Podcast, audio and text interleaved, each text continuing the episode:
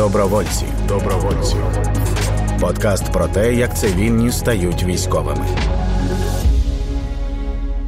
Добровольці, подкаст про те, як цивільні стають військовими. Я військова Аліна Сарнацька, до вторгнення аспірантка з соцроботи і менеджерка громадської організації. І от уже понад рік у війську. Це розмова з військовим Дмитром. Дякую, що прийшов до нас сьогодні. Рада тебе бачити. Навзаєм. Коли ти прийшов в армію? Умовно можна сказати, прийшов в 2014 році, але це була не зовсім армія. Це були такі собі добровольчі формування. От офіційно десь мене зарахували у вересні місяці до складу умовно да, збройних формувань, але не збройних сил у 2014 році. Трошки попобігав в 2015 році, скажімо так, закінчив. Я не знаю, як це можна назвати, тому що потім я жив собі звичайним цивільним життям з 15-го року, і от 24.02 ну довелось взяти знову до рук зброю. Де ти працював в цьому проміжку до армії? Я власне випустився у 2013 році з юридичної академії в Одесі, і буквально там недовго в 13-14 році недовго пропрацював цивільною людиною. Це була виконавча служба. Спочатку працював, ну був волонтером, от потім виснажився, як це буває. От в громадському секторі.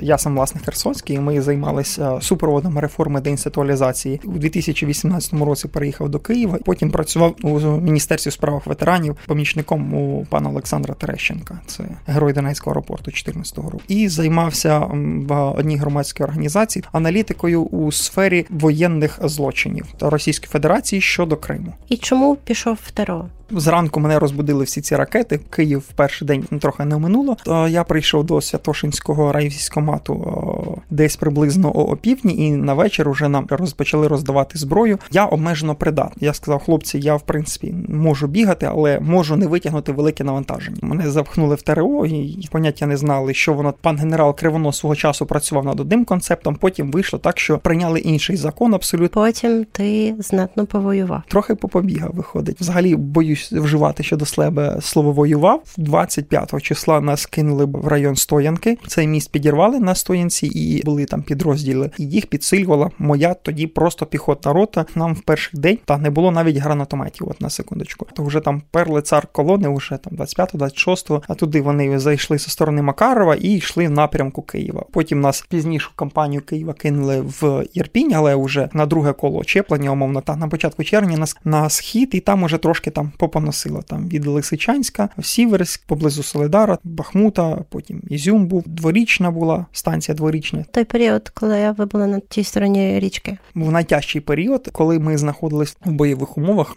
Взагалі це була зведена рота. Я воював в 131-му батальйоні 112-ї бригади. Ми вийшли на схід з ротою, тобто зведеною ротою. Така була практика. Вони посилювали конкретні напрямки. Ну так склало, що наша доля нашої роти були така пожежники. Тобто з одного кінця там нас перекидали на інший. От і ми на своїх Богданах героїчно десь переміщались, десь щось закривали. На Богданах мається на увазі на маршрутках. Так точно. вони, навірно, були пофарбовані в зелений. Тоді була така практика у ТРО Києва, що нам давали ці Богдани, тому що підприємство казали виділити на армію, і звісно, вони виділяли не найкраще свої маршрутки. Їх треба було довго ремонтувати за власний кошт. Потім вони худо-бідно трошки їздили, і на них переміщували солдати. Так, слава нашому лунтіку. У нас був хлопчина, який професійно займався ремонтом автомобілей, тобто він працював в станції техобслуговування, тому від подшипника до шарика він знає кожне авто. Наш автобус майже завжди був справний.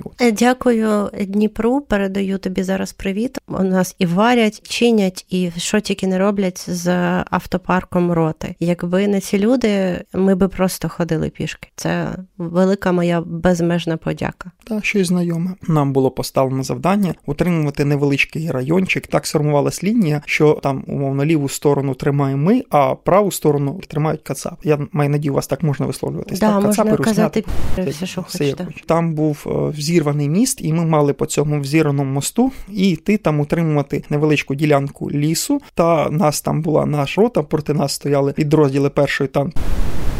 Ну і відстань між нами була подекуди там до 50 метрів і розділяла така невидима лінія, і вони вже в самому селищі, і ми утримували той шматочок лісу. І хлопці там тримаються досі. Забезпечення логістики не було, все було на власних плечах. Не добита, скажімо так, рота. Ну там звичайно стрілкова, максимум там, що там було, там якийсь там один чи два лави. З лавами є велика проблема з акумуляторами, що половина їх там не стріляють або вони там сідають. Ну а проти нас були підрозділи це без логістики, без води, забезпечення це все на своєму горбу носити БК. Тяженько було. Ми не скаржились, і там десь, може, до місяця ми там сиділи. Ми не могли там закопатись були, тому що там, умовно, на 30 сантиметрах вже була вода. Виходить, це була низина поблизу річки. От тому копались там або на мінімуму, або там за деревами якось там ховались. Уже дійшло до того, що певний момент вже ходили б, коли вже листя опадало, тому що ну там ми як на долоні от, утримували були ці позиції. Ну і ніби ми з завданням впорались.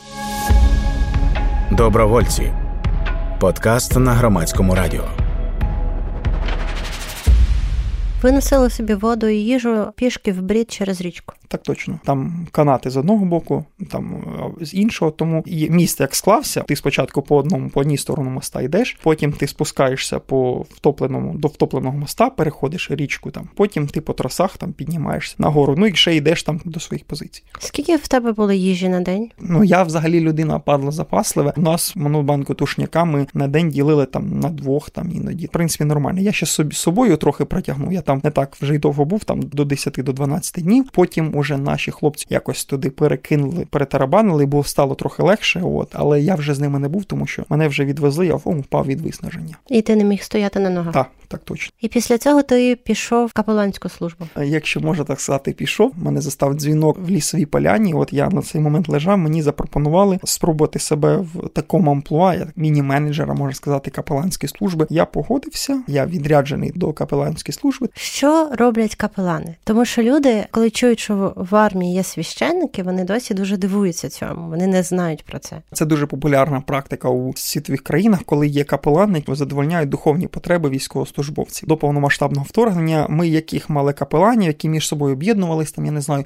їздили там на переду, але вони так чи інакше військовослужбовцями в системі збройних сил їх не було. Вони могли бути з хлопцями на передовій, могли там жити з ними в них окопах, але власне військовослужбовцями вони не були. Зараз така система, що вони являються чинними військовослужбовцями, вони не є комбатантами, адже за законом капелан не має ну, не має ні носити зброю, там нічого. Він задовольняє духовні потреби. Зараз десь на кожний батальйон має бути по капелану. Відповідно, в нас є капелани бригадного рівня. Кожна бригада має свого капелана, і відповідно кожен батальйон так само. От принаймні в силах ТРО так точно. Ну в інших в інших силах так само. Капелан в першу чергу це друг, побратим. Капелан це про емоцію, це про враження, це про якусь підтримку, це про якусь допомогу. От не тільки від командира, та там не тільки від побратимів, а просто від іншої людини, яка тобі може там допомогти. ще один момент капелані. Він там він являється у по суті помічником комбата або комбрига. От і він є вхідним там до того, щоб доносити ту чи іншу там інформацію, яка відбувається там в підрозділі, і вирішити ті чи інші питання. Тому в першу чергу він вам помічник, друг, товариш і брат. А ще капелани займаються загиблими. Так точно таким соціальним супроводом сімей поранених і загиблих. Тобто вони ще несуть на собі роботу соціального працівника. Принаймні у нас так побудована робота. Десь може десь може так не працювати капеланська служба, правка дітей до Литви, і ось а, і ось Аліна а, займалася в тому числі е, цими дітками правкою їх до Литви на оздоровлення. Це е, діти з числа членів сімей загиблих, зниклих безвісти. Ще капелани розгортають каплички прямо біля лінії фронту, там де знаходиться батальйон. А наш капелан прям робив капличку кілометрів за 7-5 е, до лінії фронту в підвалі при медслужбі. І це було прикольно, тому що ті, хто вірили в Бога, ті, хто хотіли йти в церкву, вони могли прийти. Він проводив там Пасху богослужіння. Там у нас були ці просфори. Він їх роздавав там на всякі свята. То він проводив е, свою діяльність як священник прямо біля лінії фронту. Туди приходили місцеві жителі до нього на богослужіння. Часто є така практика, що цю капличку капелан робить в штабі батальйону. В цьому, звісно, є мінуси, тому що солдати в штаб батальйонах ходити не можуть. Що іще мають робити капелани? Ну це вже залежить безпосередньо від людини. Деякі займаються ще підтримкою, не просто як ми говорили про дітей, якісь там поїздки, от членів сімей загиблих. Ми співпрацюємо. Наприклад, я говорю за ту систему, якій я працюю, як ми збудували. Капелан це дуже часто що волонтер для власного підрозділу. Я знаю моменти, коли там капелан, коли прийшов хлопцям за перший тиждень навіз дві-три автівки. Вони збирали ті автівки між собою бойовими. От а тут він ну, тобто людина, яка цим займалася волонтерством професійно, часто має іноді контакти за кордоном. І тут раз раз і для хлопцям це не тільки відповідно якась там духовна підтримка, так але й така от чисто суттєва та у бойових діях. Тому кому як не пані Аліні знати про те, що таке моторизація, от коли ти ходиш пішечки, от або коли ти катаєшся десь на машинці, це зовсім інші різні відчуття. Добровольці. Історії трансформації. Я ще зустрічалася з капеланами в самій сраці, десь біля фронту, в різних стаб-пунктах, в стрьомних місцях, але це були волонтери-капелани. Тобто є ще волонтерська організація капеланів, які не доєдналися до війська, але вони їздять і возять. Ну от я зустрічала тих, хто приїжджає на стабіки. Вони привозять туди їжу, каву, чай в термосах. І я пам'ятаю це враження, коли кров, жах, і я заходжу, а там стоять люди в військовій формі з шевронами саме капелан. Вони кажуть, мені хочеш гарячого чаю. Я на них дивлюся, не розумію, що відбувається. І вони реально наливають мені кави, чаю, дають з собою смаколики. А я їм кажу: в мене там в підвалі половина роти, дайте мені ще. І вони е, натрамбовують мені цілої кульки такими всякими печеньками солодким. І я несу це все е, нашим хлопцям. І теж радості не було меж, тому що така була не непроста ситуація. Це солодке дуже підтримало. Ну і підтримало мене, тому що мені в той день було дуже погано. Тут ці люди вони ні слова не говорили про Бога. Вони просто поїли мене чаєм, і в якийсь момент я їм щось розказувала про Донбас, який ненавиджу. І цей капелан стояв, слухав мене, потім обнімав. І ми ще зустрічалися з ним і з капеланською службою в багатьох місцях. Але це були не військові капелани. Як це пов'язується між собою? Є державна комісія на політики свободи совісті. Якщо ви хочете якась військовослужбовець там або священник, та в першу чергу хоче стати капеланом, от він має мати духовну освіту, ти бути, умовно кажучи, акредитованим у своїй там, скажімо так, е, релігійній общині, громаді. Це або православна церква України, да, це там може бути УГКЦ, Римо-католики, різні протестантські общини, або у нас капеланській службі сил тероборони, і також є імам. От і ми всі ми всі між собою так називаємо його імам Київського патріархату. Правильний, правильний чолов'яга, пане Валерій, е, мої вам вітання в Дніпро. Ті капелани, які хочуть стати відповідно військовослужбовцями збройних сил України, потім йде погодження мандат з боку держави, погоджує або їх не погоджує, і тільки після отримання ними мандату подаються документи щодо присвоєння їм відповідно первинного офіцерського звання, якщо вони не є ще офіцерами, то вони стають капеланами підрозділах. Ті капелани, про яких ти говорила, це не штатні. В принципі, це може для теперішніх збройних сил України. Вони являються просто волонтерами. З прийняттям закону про капеланство ми вважаємо капеланами тільки тих, хто знаходиться в системі збройних сил України, хто має мандат акредитований окупований державою і знаходиться безпосередньо в бойовому підпорядкуванні там командира батальйону, бригади, ну і так далі по ієрархії. От Тому ті, про кого ти говорила, ми говоримо про них капелани. От вони є священниками, але для нормативно саме держави вони е, капеланами не являються. От наші капелани також е, в системі збройних сил України, як я сказав, вони не носять собою зброю. У них є помічник. Помічник це в першу чергу його захисник і бодігард. Подаван, скажімо, він може бути там водієм, йому помічником, товаришем, братом. Він з ним, умовно кажучи, не розлучається. От так як капелан, як ми говоримо, він не має, він не може копати його, не може ставити ходити в наряди. Він а, виконує душпастерську функцію там у своєму безпосередньому підрозділі. Дуже часто на наших капеланів хочуть МПЗшники навалити навалити певні свої функції. Наприклад, я знаю, коли вони змушували наших капеланів задувати хлопців, там що вони їздили з ними на стоп, освідування. Стоп, стоп. МПЗшники замполіти. Це офіцери з морально-психологічного забезпечення. Ну, Задувати хлопців означає робити тест на алкоголь. Продовж. А, ну, замполіти, наші МПЗшники дуже ображаються кожного разу. Вони говорять, замполіти це там, а ми офіцери морально-психологічного ну, забезпечення. Ну просто буває серед них офіцери морально-психологічного забезпечення, а бувають ну виліти замполіт. Просто дивишся на нього і розумієш, що це замполіт. А буває, що на перший погляд він МПЗшник, а потім по вчинкам дивишся, а реально замполіт. Так. От буває і так. Ми пояснюємо, що хлопці, панове офіцери, священники, от ви окремо ви їм не підпорядковуєтесь, ви підпорядковуєтесь напряму тільки керівникові там вашого підрозділу безпосередньо комбату чи комбригу, ви не виконуєте їхні функції, тому що ви в першу чергу виконуєте душпастерські свої якісь зобов'язання. І яка може бути у військовослужбовця довіра, якщо він сьогодні повіс його там і на освідування там до цих до ВСПшників? Добровольці розмови військової з військовими. Це військова служба правопорядку, ну військова поліція.